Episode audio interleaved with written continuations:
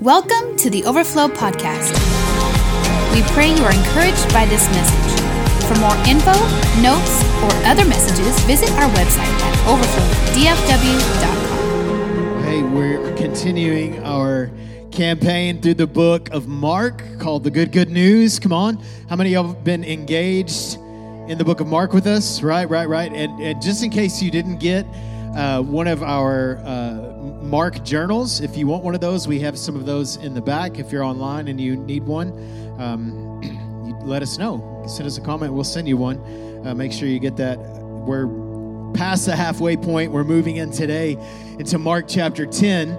And uh, I, I want to talk today about the last becomes first. That's our headline today. The last becomes first. Can you say it with me? Say the last becomes first. The last becomes first. And Mark chapter chapter 10 is, is kind of a, a transition uh, chapter throughout the, the book of Mark. We're going to get into Passion Week real soon here. We're kind of moving into like to, to the to the end. It's not really the end. It's actually the beginning for us. We're going to be moving into Passion Week.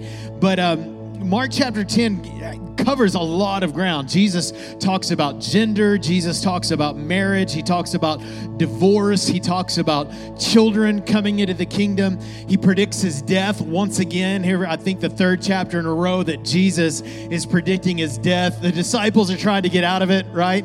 How, many of y'all are always trying to get out of death and resurrection? Come on. We want resurrection, but we don't want the death part. And so Jesus is continually reminding the disciples listen, I didn't just come to, to have great teaching. I didn't come just to, you know, perform miracles. I actually came to die. That's my destiny. And guess what? Your destiny also is to die. And so Jesus is emphasizing this point over and over again to the disciples because they refused to get it. Right? How many of you that that's kind of you some days? Like you you forget, oh yeah, I'm supposed to die today. And so Jesus has to continually even the disciples that were with him come on, all the time had to be reminded that, hey, this life isn't about you. It's about you coming and, and, and dying. And so I want to share today from, from two characters uh, that we're familiar with here at Overflow, especially because if you've sat under my teaching for any amount of time or preaching, whatever you want to call it, you've probably heard me talk about both these guys. I don't think I've ever talked about them in the same sense, but they're both in John chapter 10. And one is this guy we call the rich young ruler, and another guy at the end, which we talked about just a few months ago, his name's Bartimaeus. And so we're going to talk about both these guys because what we're going to see is we're going to see one guy bringing rejection and another guy accepting what the Lord has to offer. So, Mark chapter 10, and again, these are familiar stories, but, but they're always good to revisit especially when we're talking about the last becoming first. So it says this in Mark chapter 10, verse 17. And as he was setting out on his journey, a man ran up and knelt before him and asked him, Good teacher, what must I do to inherit? Everybody say inherit. Inherit eternal life. And Jesus said to, him, Why do you call me good? No one is good except God alone. And I think that if they had emojis when they wrote the Bible, there would be a little winky face right there, right? Jesus is going, No one is good except for God alone. Why are you calling me good? Like, yeah, I think you're on to something here. Only God alone is good. And obviously, Jesus is God as he's repeated himself throughout the book of Mark. And then he says this You know the commands do not murder, do not commit adultery. Do not steal. Do not bear false witness. Do not defraud. Honor your father and mother. Honor your father and mother. And he said to him, Teacher, all these I have kept from my youth. I'm doing pretty good. What do you need to inherit eternal life? You got to keep the law. And how many of us have done that? None of us. And this guy thinks he has. That's where he made a mistake. And Jesus, looking at him, loved him and said to him, So he's like, What's the credentials? Jesus said, The credential is righteousness. The credential is righteousness. And this guy thought he was righteous. And, but I love how even though he's kind of getting it right, he's also getting it really wrong. And I love how Jesus, it says this, that he looks at him. He looks at him. He sees. Come on, how many know that, that Jesus, even in your misunderstanding, even in your weak, frail state, he sees. He sees where we're at. He sees our intention. And this is what I love about Jesus being able to see is that everything that Jesus sees is accurate. So Jesus sees him and he knows that in his heart that he hasn't kept the commandments, which was really the standard. And then it says this that he loves him. So he sees him in his state, in his jacked up materialistic state. He looks at him and he loves him. He sees all. Did you know that Jesus sees you completely? The deep, deep, deep recesses of your heart.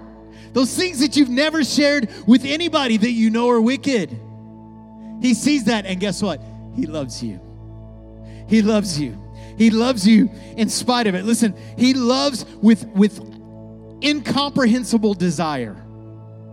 So he doesn't just love you like he has a fond feeling towards you. He actually he desires you. He wants you more than you can imagine. He's like really into you. Even in the state that you're in. So he sees. Come on. And because he sees, he knows. And he loves. But this is what else he does. He speaks. He speaks. So he has, listen, Jesus has the truth that you need. And we don't always want to hear the truth that we need, right? And sometimes even the truth feels mean. Right? I mean, we, we, we really don't, we need to hear the truth, but we don't like to hear the truth. And so Jesus speaks and he has the, the truth that we need. And, and sometimes it comes across as mean, but it's actually his love that drives his truth. And, and what, what is critical is, is how that we respond to what Jesus says determines our future. And so he's asking about eternal things. So Jesus sees him because he sees, he knows, and because he knows he loves, and then he speaks. And what he speaks is truth. And us responding to what he says determines our future. So Jesus has this process that he's going through, and he's saying, Listen, I want you to inherit eternal life also. So let me lay it down for you. Let me break it down. One thing you lack. You lack one thing. Go sell all that you have and give to the poor and you'll have treasure in heaven. You'll have treasure in heaven to enjoy. And then he says this, and come follow me. And come follow me. Now, don't get hung up on the stuff because he was hung up on the stuff. We get hung up on the stuff. The problem is he is rich. No, the problem is his richness was getting in the way. The problem wasn't that he had things, the problem is that things had him. And then it says this that he was disheartened by the saying. He was disheartened by the truth and went away sorrowful, sad, upset, disappointed, wounded, crushed. He went away sad, for he had great possessions. For he had great possessions. And see, what we can learn about this guy is first of all, is that he had good intentions. I mean, the story shows up and Jesus is on his journey, and this guy comes running up to him, eager. He wants the Lord. He bows down before Jesus. His posture is correct. He has good intentions. He's eager, he's humble. I've heard, I've heard people talk about this story before. They said the man was arrogant. He wasn't arrogant, he bowed before Jesus. He calls him good teacher. But you know what? Sometimes intenders are pretenders. Sometimes intenders are pretenders. Sometimes we have good intentions, but we don't follow through. Guess what? You're the same as a pretender. You're the same as a phony. You're the same as a fraud. It doesn't matter how pure your intentions are if you don't have follow through. And we've got a lot of people that want to talk about what they want to do and what their goals are and what their desire for Jesus is, but at the end of the day, they don't follow him. So they had the intention right up at the beginning, but they're just pretenders. They're just pretending.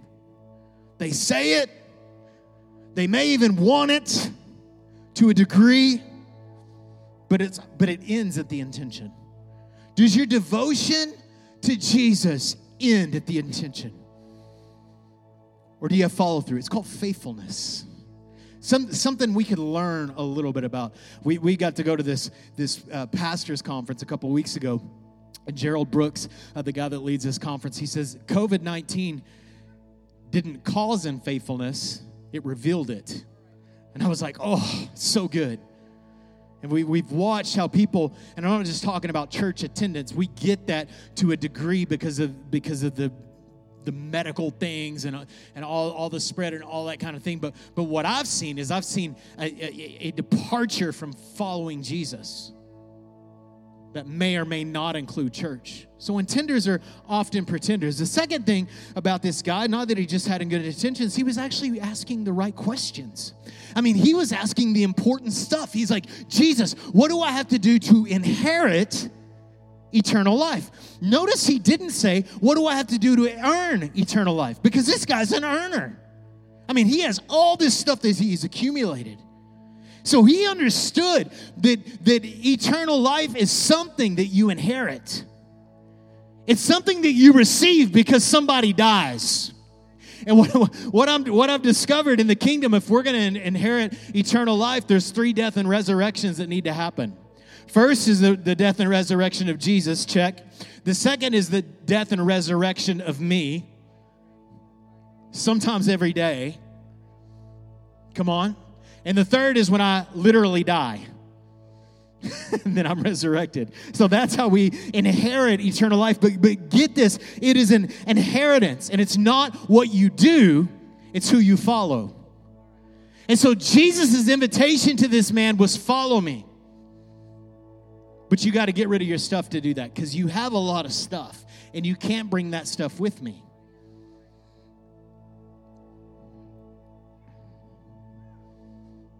See, you can't do anything to get to where Jesus is going, but you can follow him there. And that's his invitation. That's what I love about Jesus in the Gospels, whether it's the poorest guy or the richest guy, the invitation is the same for everyone. Will you follow me? Will you follow me? Are, and are you willing to do what that takes? So, following him, we follow him right into our inheritance. We want the inheritance without following, but it's just, it's not part, that's not part of the package. It's like, I want a vehicle with no wheels. so, he had good intentions. He was asking the right questions. He, he understood that to a degree. Third of all, he was doing the right things. I mean, he was he was a law-abiding citizen. And by a law-abiding citizen, I don't mean that he didn't speed, and I mean that he like kept the law. He was a good Jewish boy. He was keeping the commands. He was a good person. But listen, beloved, good deeds don't merit mercy. well, if I'm good enough, then I'll get mercy. No. Y'all okay? So he had good intentions. He was asking the right questions. He was doing all the right things. Number four is he lacked one thing. And we would like to say the thing he was lacking was he had too many, too much stuff. No, no, no. The one thing he was lacking was Jesus. That was what he was lacking. He was lacking the Lord. He was lacking following Jesus. And Jesus was inviting him to follow him. I mean, Jesus is saying, listen, one thing you lack, just just sell it all. Just do what the disciples did. Get rid of your nets. I know that they had nets. They're hardworking. They're like blue collar guys. I know you're a white collar guy. You probably got a business and you probably have a house and you probably have. Just leave all that stuff, man, and come follow me. You want to inherit, you want to inherit life. One thing you lack. You got to follow me. I'm going into eternal life. Do you want to go there?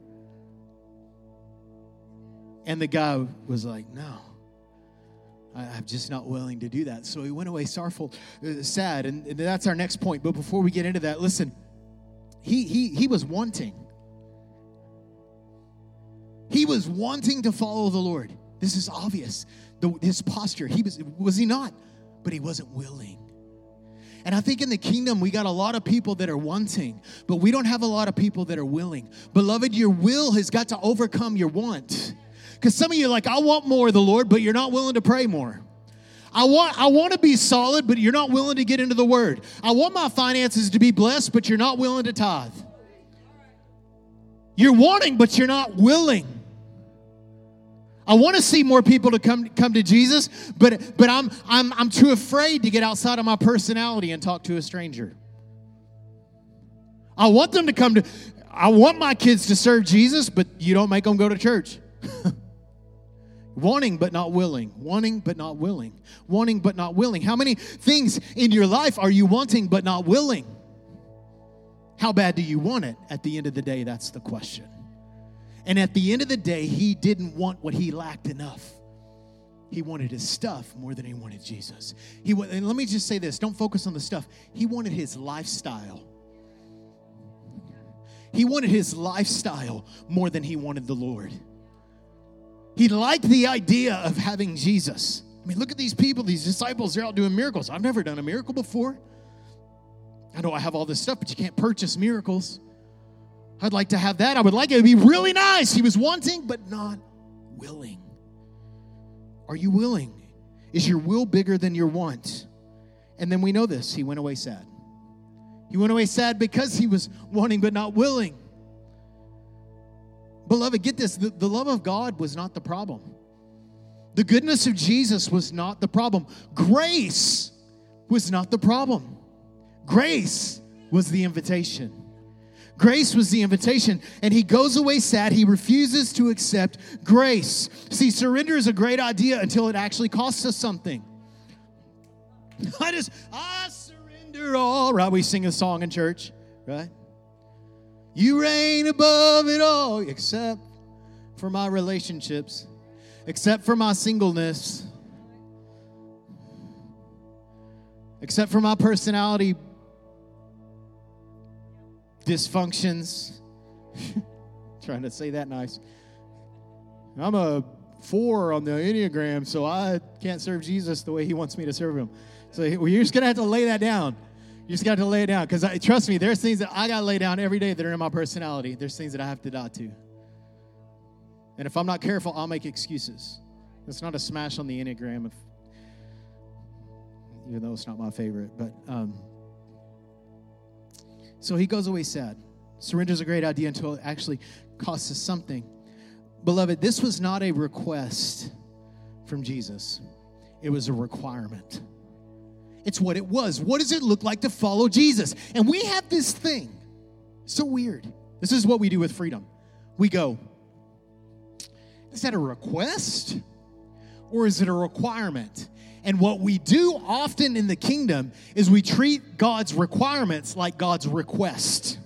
And we say, Well, God, I know you would like me to do that, and I want to, but I'm not willing. So, Lord, I will just kind of stay back here because that doesn't fit me. So then following Jesus is more about him following you than you following him.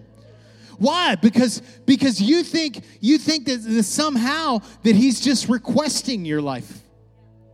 He's not requesting your life. He's requiring it.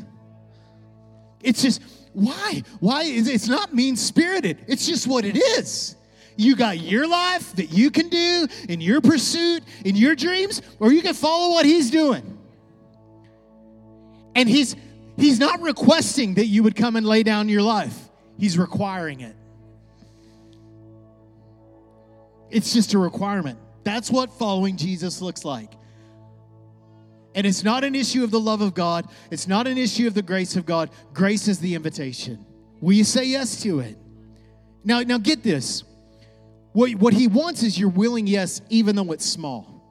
Can we, can we get can we get there? Can you just get there? Can you just muster up the yes to say, oh, yes. I'm not completely bought in, but yes, I'm getting there. That's what he wants. Even though your yes is small, that's what he wants. So following Jesus is a lifestyle. The requirement, listen, when we talk about requirement, it's not mean spirited. Please get this. The request versus requirement, right? Are you, are you tracking? Did you know at work that your boss probably has requests and then he has requirements? Don't treat requirements like request. I mean, some things are just required. And following Jesus requires us to die. It means that I forsake my current lifestyle and I choose His. It's a requirement. It's a requirement because that's what following Jesus is. Are you okay? I know it's not a fun truth, but here, let's let's continue. Mark chapter 10. So Jesus looks around at the disciples and he says, How difficult will it be for those who have wealth to enter the kingdom of heaven? And his disciples amazed once again at his words, but Jesus said to them again, Children, children, children. I love it how he says his kids, listen, right? Listen, guys. How difficult is it to enter the kingdom of God? It's easier for a camel to go through the eye of a needle than for a rich person to enter the kingdom of God. Now, there's a lot of speculation on what that means. And I'll just say, I don't know. I don't know. I've, I've tried to do the research. I don't know. Some have said that the eye of the needle is this gate that's in in Jerusalem, and it's a, a, a, gateway to go into Jerusalem, and it's very small, and a camel can't go through there because you have to unload the camel and take the camel to get the camel through there. It's not impossible, but you have to unload the can, camel. And so the teaching is this listen, you just got to unload everything you have to get in. And I think that's great. I don't know if that's actually a thing, but I do know that Jesus did say this camel through the eye of a needle. That's difficult. That's impossible, right? And they were exceedingly astonished So like, whoa, Lord. I mean, even rich people can't get in. And that, listen, in context, that's what it is because their whole life they thought blessing was attached to richness. Stuff. You have stuff. Some of you think that when God blesses me, I'll have more things. And you've missed it. And the reason why you're missing the blessing is you think you think blessing is has to do with stuff. Sometimes God blesses us with stuff. But stuff in itself can be just as much an obstacle as it is a blessing. Thus, the man, the rich young ruler. But he says this He says, With man it's impossible, but with God, for all things are possible with God. And Peter began to say to him, See, we've left everything. Just a reminder, Lord. See? Remember when we left our nets? We, we've been following you. Now, Peter wasn't perfect. Come on, we know. Peter screwed up all the time. There was grace for it. Why? Because he was chasing Jesus. He was pursuing the Lord. It's not that he had a perfect, not that he is perfect at following the Lord, but his lifestyle changed. His pursuit changed. His desires changed. So then you move in, in the end of Mark, we see this story about someone else who leaves everything. And his name is Bartimaeus. His name is Bartimaeus, and it's, it's actually the last personal miracle that we're going to see in Mark's gospel.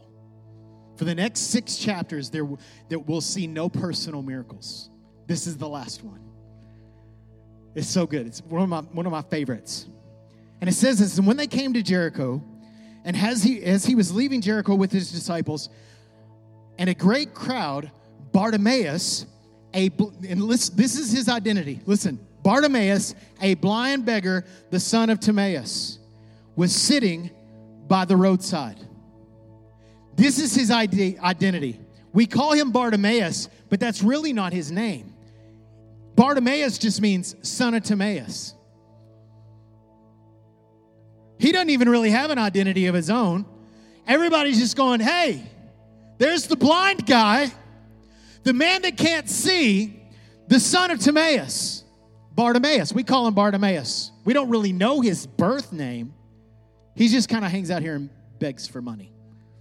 His name's Bartimaeus. We call him Bartimaeus. And when he heard that it was Jesus of Nazareth, he began to cry out and say, Jesus, son of David. What is he saying? He is, he is making a messianic declaration of the identity of Jesus by saying son of David. He's saying the one who's bringing his kingdom. If you want to go back and listen, we, we talked about this particular story, story a, a couple of months ago when we talked about our God of Promise series. And the Davidic promise was that a Messiah would come from the line of David. So when he makes this statement about Jesus, son of David, he's basically saying, listen, you are the Messiah. You are the King of Kings. You're the King of the universe. You are the ruler over all when he, when he says this. Jesus, son of David, have mercy on me. And many rebuked him, telling him to be silent. silent.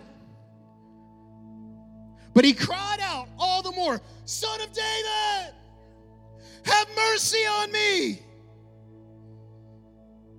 And Jesus stopped. Man, I'm telling you, there's one thing that the Lord will never resist, and that's a hungry heart. The Lord will not resist hunger. Boy, I'm telling you, if you would just get, when you say, well, how do I get more of the Lord? You just get hungry for more of the Lord. How do I get hungry? You eat. In the kingdom, you eat to get hungry. it's crazy.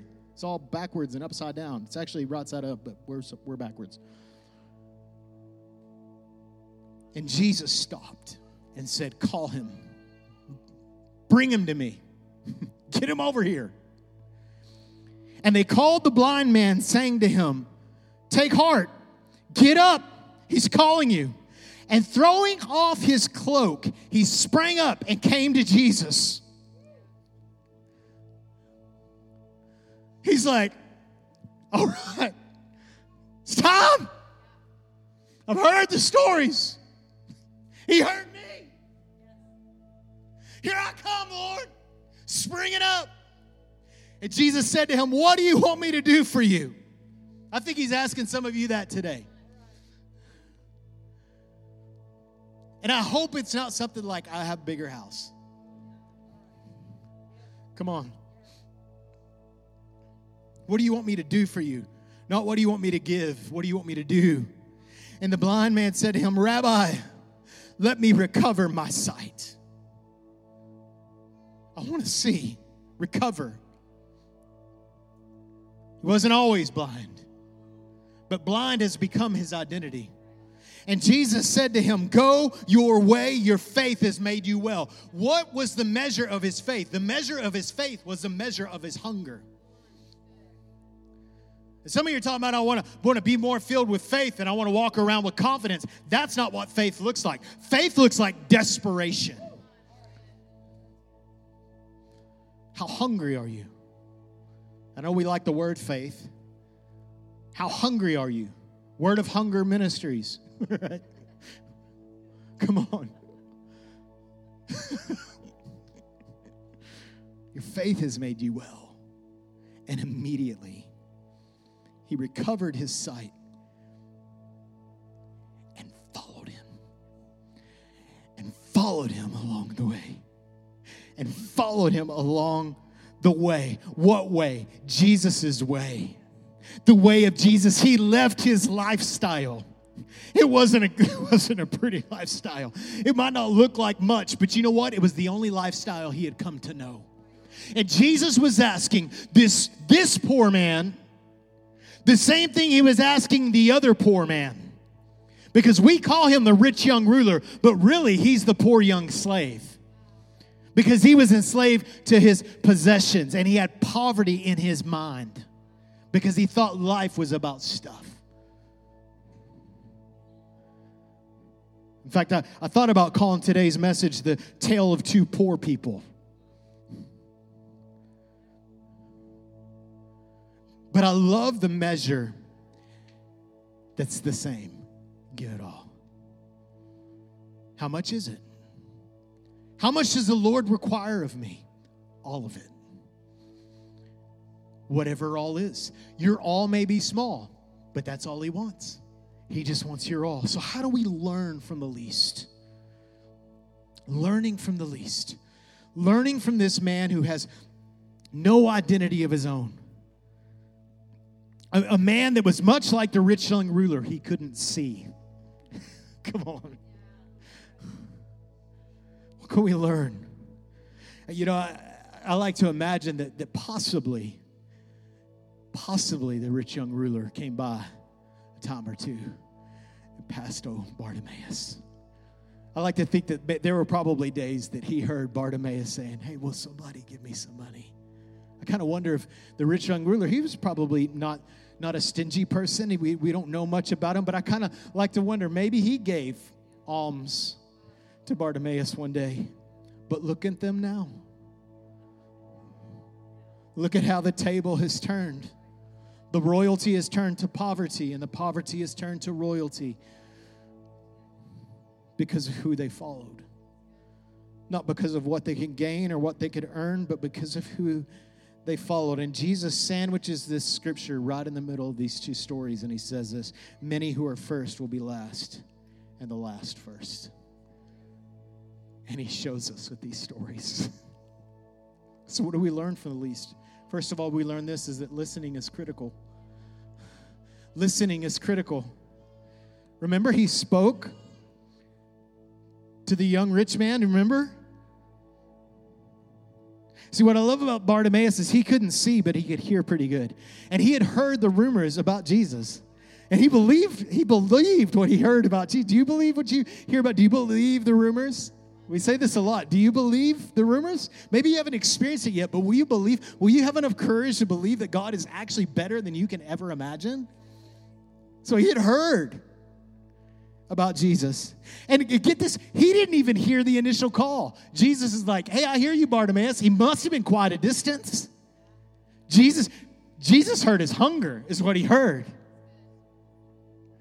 And so Jesus is like, "Come here, Bartimaeus," and he didn't hear him. And so the crowd's like, "Bartimaeus, son, son of Timaeus, hey, hey, hey, blind dude, Jesus is calling you." He could listen. See, listen, the other guy, he could hear Jesus plainly. They were having a conversation. So he could hear, but he wasn't listening. See, listening to Jesus is hearing and heeding. And some of you are saying, hey, I want to hear the Lord. I want to listen to the Lord. I haven't heard from the Lord a long, long, in a long time. Have you heeded to what he said? So listening is not just hearing, but also heeding. Are you saying, Yes, okay.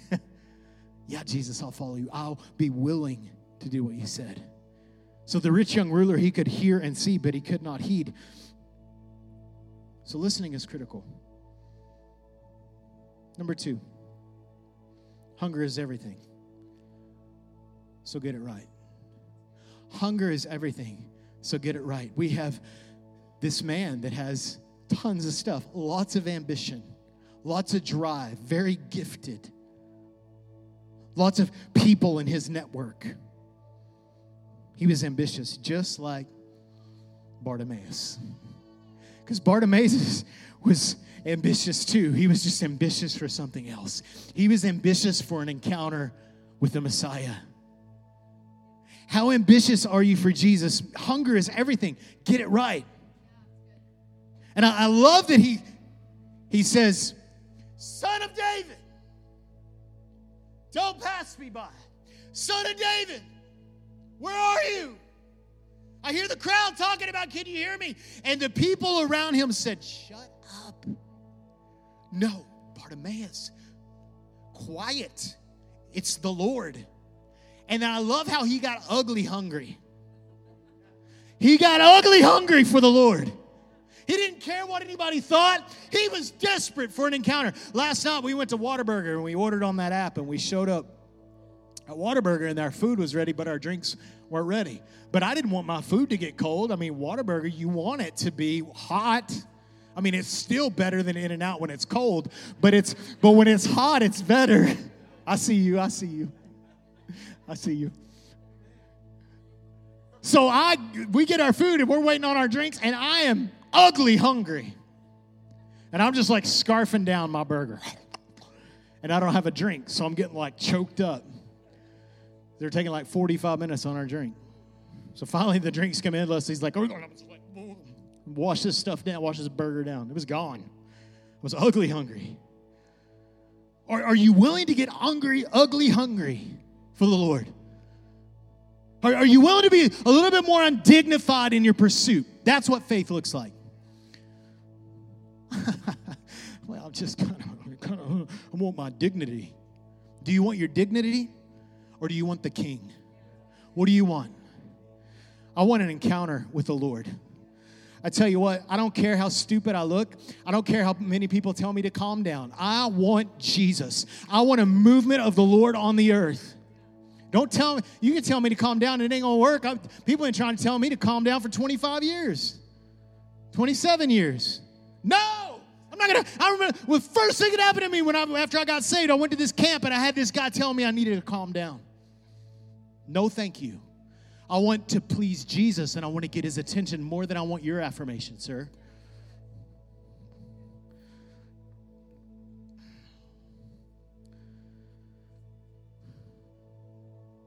See, this this rich young guy, he was just trying to make Jesus like another one of his accomplishments.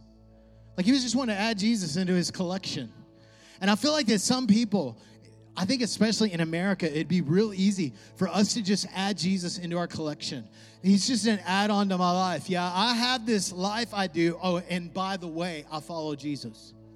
Maybe you missed it. That's not what following Jesus looks like. Following Jesus means I'm pursuing him, the things that he has, and then doing the things along the way that contribute to that. And some of you are uh, some of you have a dream and you're asking Jesus to bless your dream and you think that's Christianity. That's not what Christianity is. Christianity is saying, God, what is your dream? And following that.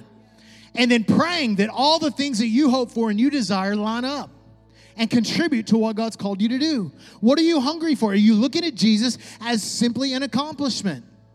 Has he won you over?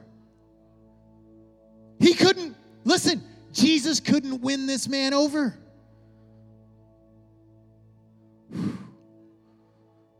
We are his accomplishment. We're what he accomplished. Listen, allow him to win you over. It's, it's way better. way better than the life that you're living. So, we learn from the least that listening is critical, that hunger is everything. And number three, we learn that everything is a small price to pay.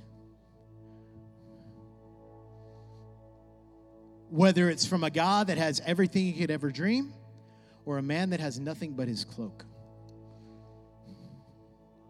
Understand this with Bartimaeus. We call him that, whatever his name is. Let's call him Billy.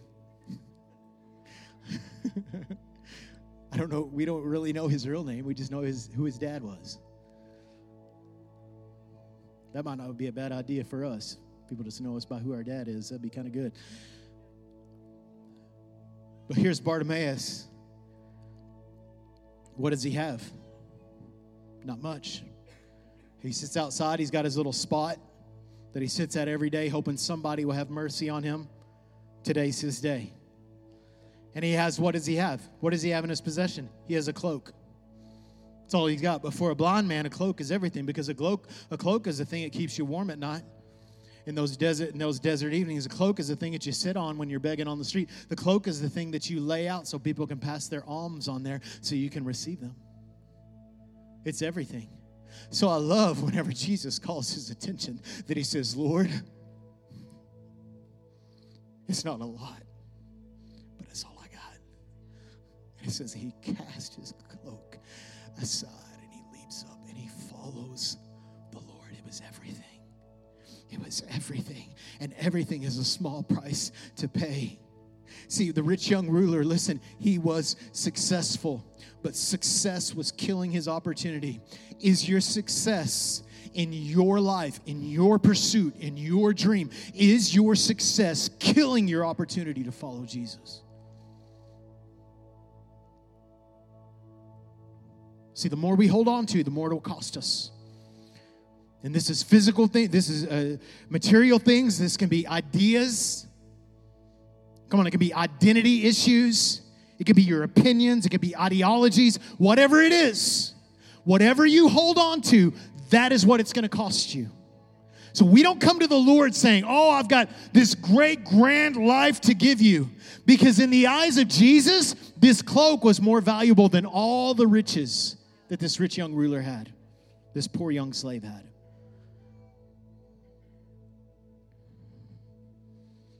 He gave up his familiarity to follow Jesus, his lifestyle, whatever it is. And I love that the price is the same for all of us. I love that the price is the same for all of us. How much is the Lord going to require? What's it going to take to follow Jesus? Not is he requesting, he's requiring. What is it going to take? It's going to take everything. And I'm going to spend the rest of my life every day giving up a little bit more of my everything. Right? That's where we're at today. We're just saying, Lord, today I just give you a little bit more of myself. I thought I'd given it all. You know what? You know what I thought? In 1993, when I came to Jesus, you know what I thought? I thought I gave him everything. I really did. You know what I've been doing for 27 years? I've been giving him everything. And it might not have to do so much about my direction, but a lot of times it's my opinions. A lot of times it's my frustrations. A lot of times it's the tension in life, and I'm just giving it to him. Why? Because he's the one that I'm following.